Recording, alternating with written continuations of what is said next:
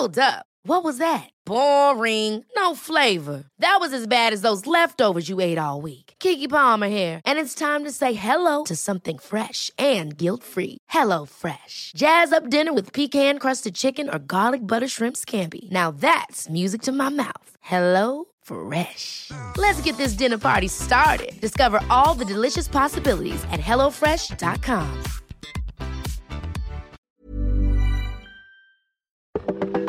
Welcome to this date in weather history for Tuesday, May 17th. I'm AccuWeather.com's Evan Myers. The state of Maine is known for many things, including my favorite, Maine lobsters. But one of the longest running industries in North America, dating back into the early 1600s, is logging.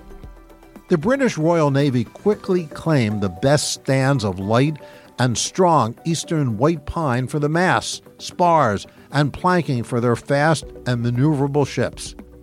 England's competitors, the French, the Dutch, and the Spanish, were left to build with heavier Baltic fir. It was Revolutionary War debt which boosted the first large scale harvest. To raise money, Massachusetts sold land to the District of Maine.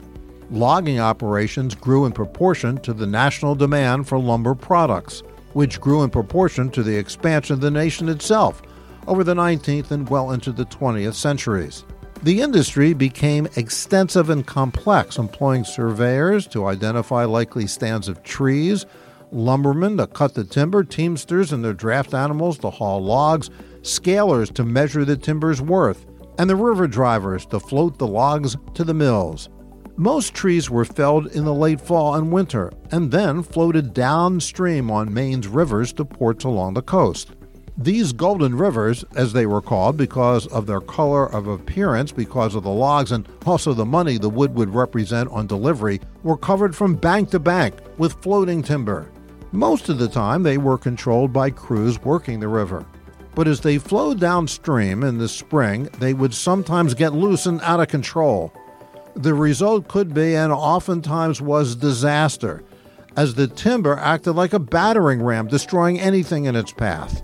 On May 17, 1814, after a soggy April and early May, the rivers were swollen and the logs did their work, wiping out anything in their path, destroying bridges and docks and any structures near the shore.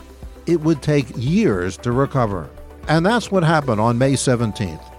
Be sure to tune in tomorrow for a brand new episode and find out what happened on this date in weather history.